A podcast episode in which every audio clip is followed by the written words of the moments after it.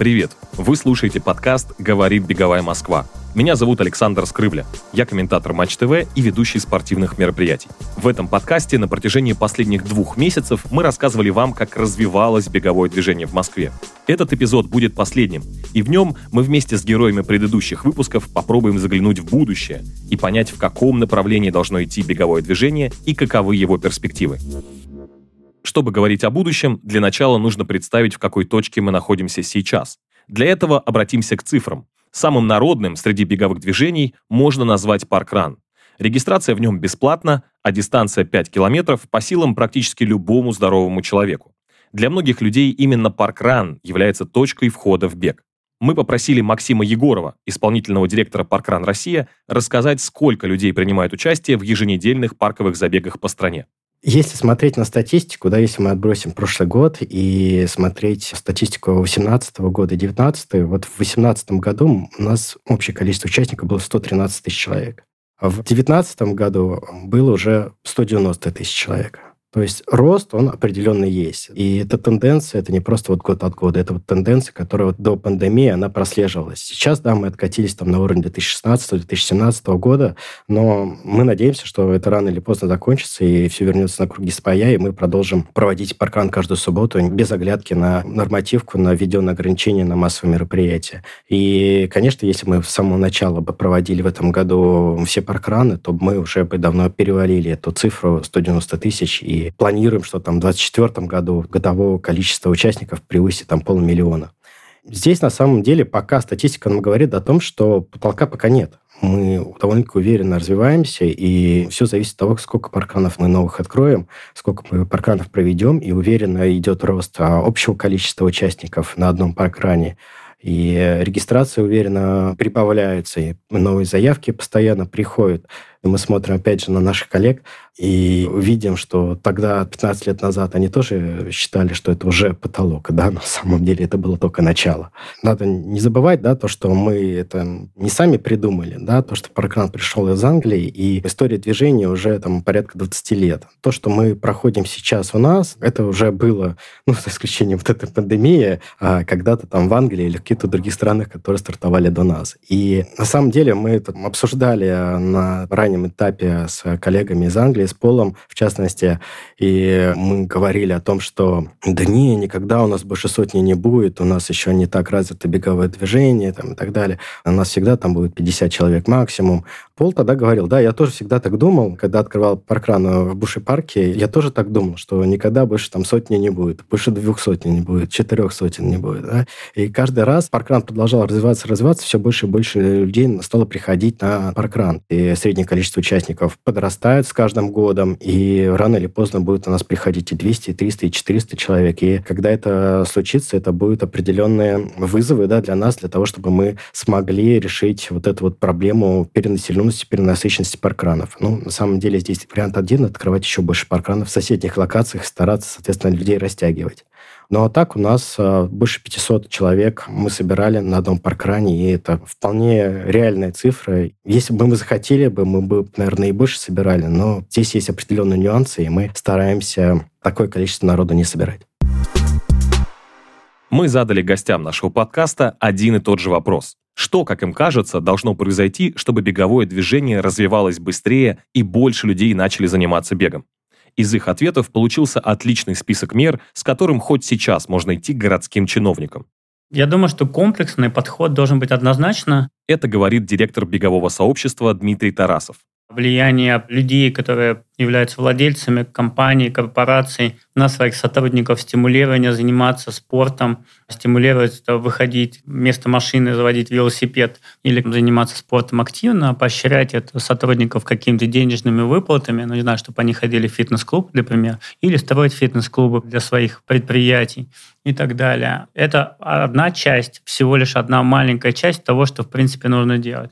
На мой взгляд, руководители регионов должны на личном примере показывать всем остальным, что они активно занимаются спортом и стимулировать таким образом других также заниматься. Мы знаем много примеров, когда руководители тех или иных министерств или там, тех или иных компаний стимулировали своих сотрудников бегать. Это вот уже вторая часть. Третья, нам нужна инфраструктура, аудитория растет, а ей некуда идти. Некоторых таким образом отбивается желание заниматься спортом, особенно в зимний период времени, когда некуда идти. Есть очень много проблем в Москве с манежами, и я надеюсь, что нас услышат и манежи построятся, потому что бегать в манеже, где есть всего лишь две беговые дорожки, на которые пытаются уместиться несколько сот человек, это ужасно. Да, особенно для быстрых бегунов и так далее. То есть, как бы совместить это все очень сложно. Поэтому мне кажется, что нужно строительство новых манежей, а инфраструктура, которая есть, она уже, по-моему, лет 20, наверное, 30, которая уже существует. Потом мне кажется, что уже пришло время для обновлений. Плюс должна появиться инфраструктура в парковых зонах и на улице города. Да, в Нью-Йорке, например, когда бегал по набережной, по Гудзону, по крайней мере, мне всегда стояли там поилки, которые можно было попить, да, там в любое время, которые все работают, не надо бежать там с бутылкой воды. Это пустячок, да, но он влияет. А когда еще есть стоит миска для того, чтобы там попила собака, с которой ты, возможно, бегаешь, то это вообще просто верх блаженства. Ну, а дальше, если говорить в целом, конечно же, новые форматы вовлечения людей. Я думаю, что все будет построено вокруг неких постоянных хабов. Мне кажется, что это путь к развитию целой большой индустрии. Людям некуда идти, некуда приходить, негде получать опыт и какие-то сервисы. Должны появиться хабы, которые все это будут в себе совмещать. Мне кажется, за ними будущее, и к ним надо идти. Таких примеров достаточно много других видов спорта. Есть хабы по уличному баскетболу, есть хабы по футбольным полям, да, и так далее. Но почему-то у беговых сообществ таких хабов не существует пока. Я думаю, что за этим тоже тренд. Первое, что нужно, конечно, поменять для того, чтобы мероприятий стало больше, и они стоили дешевле, это поменять законодательную базу, которая регламентирует э, согласование наших мероприятий. А это говорит Михаил Громов, организатор беговых и лыжных стартов «Гром». Мы сейчас абсолютно беззащитные. Чтобы согласовать мероприятие с перекрытием автомобильного движения, надо примерно 12 инстанций пройти и поставить подпись. Когда ставит подпись чиновник, он берет ответственность. И это, конечно, ну, большая преграда. Либо снять с него надо какую-то ответственность, что он типа в курсе, а ответственность все равно на вас, да, какой-то выпустить такой документ. Либо эти просто упростить количество подписантов, которые все это должны согласовать. Мне из всего вот этого процесса больше всего, вот, конечно, для того, чтобы новые соревнования какие-то проводить, там, открывать новые локации, сложности вызывает это согласование, да, так называемый JAR. Ну, и еще я говорю, что уровень проникновения спорта в чиновничьей среде маленький. То есть очень часто на местах чиновники не понимают, зачем мы бегаем что-то, зачем нам согласовывать, вообще это вредно, и так далее, и так далее.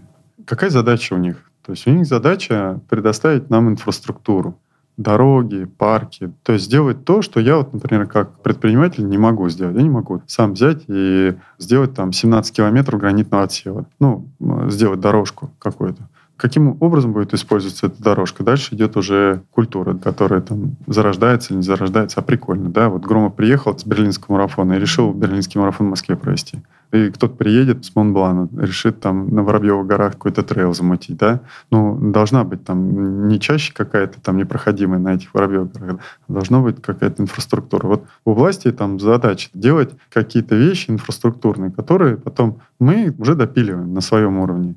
То есть нам просто, если сделали какой-то кусок асфальта 20 километров, и водоем рядом есть, я к ним туда прихожу и говорю, давайте я тут триатлон проводить. Потому что я знаю, что этого нет ни в Москве, ни в Мособласти. И мы на этой площадке начинаем развивать культуру.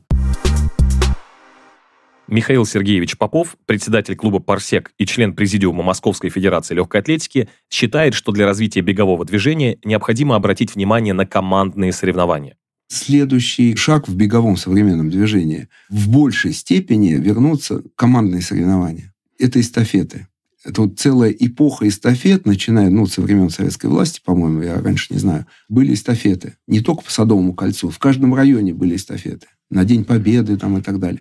И это было вот интересно, да, когда ты бежишь не только за себя. И зачастую люди показывают свои лучшие результаты именно когда он бежит за команду. Сейчас в Москве, как организовать беговое движение, у меня, например, есть понимание. Но для этого нужна добрая воля того же Москомспорта. Например, у нас сейчас все заточено под округа. То есть есть спартакиада между округами, есть центры физкультуры и спорта в округах. Мне не до конца понятна вот эта структура. Когда был там районный спорткомитет, было все понятно. Пришел, все вопросы решил и так далее. Сейчас, ну, видно, переходный какой-то период, меняется какая-то система работы. Но, тем не менее, вот эти центры физкультуры и спорта в округах есть. Есть спортсооружения. То есть самое простое, опять же, для того, чтобы выполнить все постановления, которые провозглашены, да, что у нас к какому-то году должно 50% заниматься физкультурой и спортом, к какому-то году уже 70% физкультурой и спортом населения Москвы. Все спортивные структуры региональные, да, в том числе и московская, да, ломают голову, как их считать, вот пошли вы вечером, пробежались, вас считать как занимающегося физкультурой и спортом или нет, ну и так далее.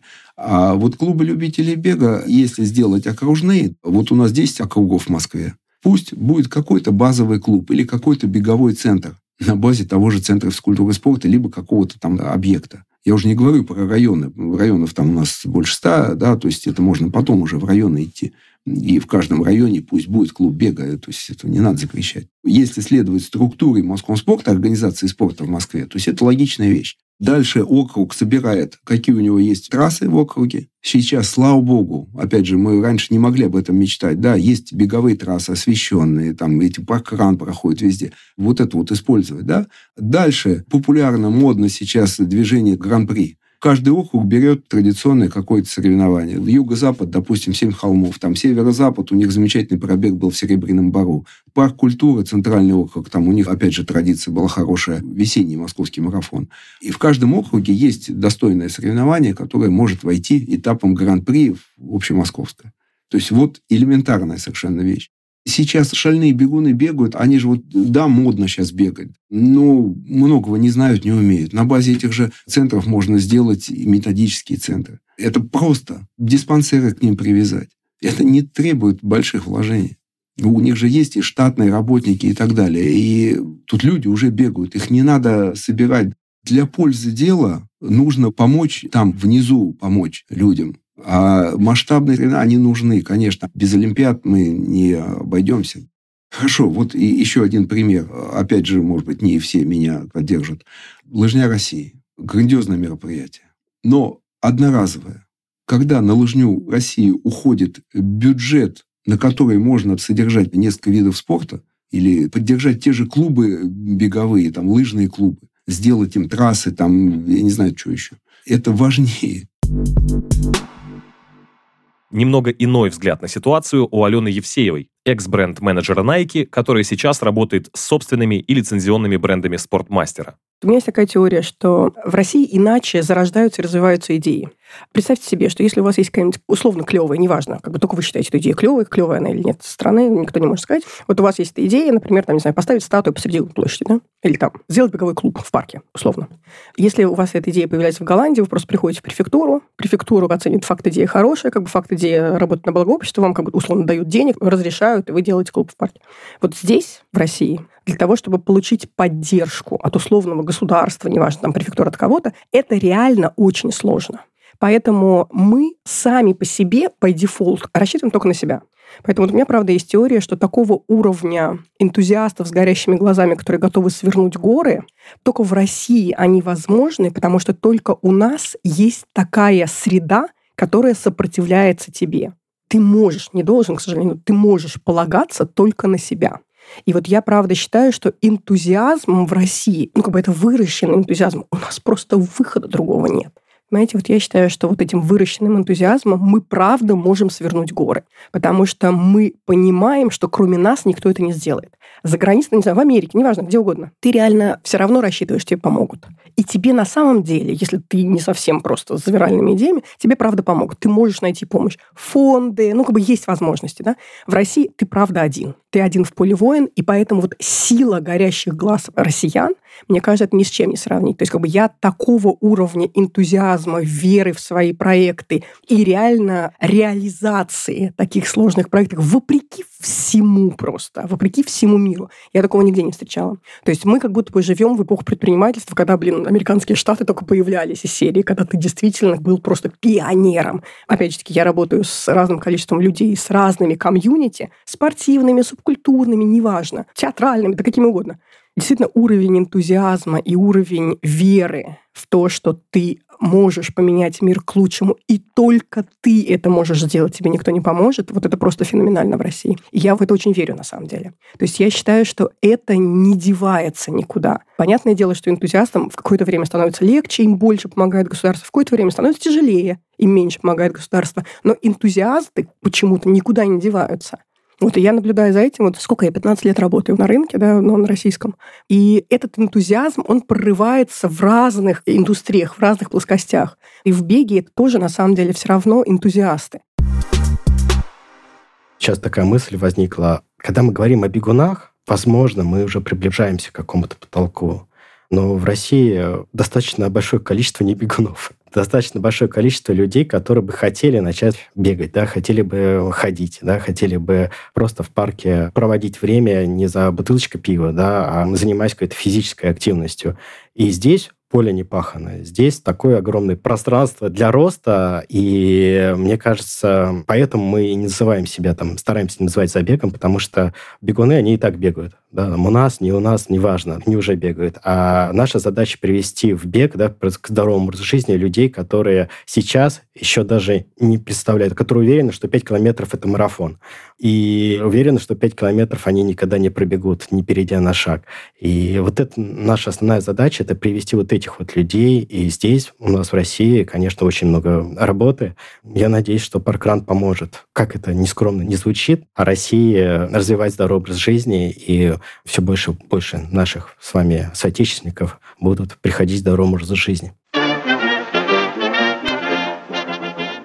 Пожалуй, на этой оптимистичной мысли мы поставим точку в нашем путешествии по беговой истории Москвы. Спасибо, что были с нами. Если вам понравился подкаст, напишите отзыв там, где вы нас слушаете, и расскажите о нашем подкасте в своих социальных сетях. Нам будет очень приятно. С вами был Александр Скрывля, и это был подкаст «Говорит Беговая Москва» от коммуникационного агентства Andy Barry Agency. Всем пока!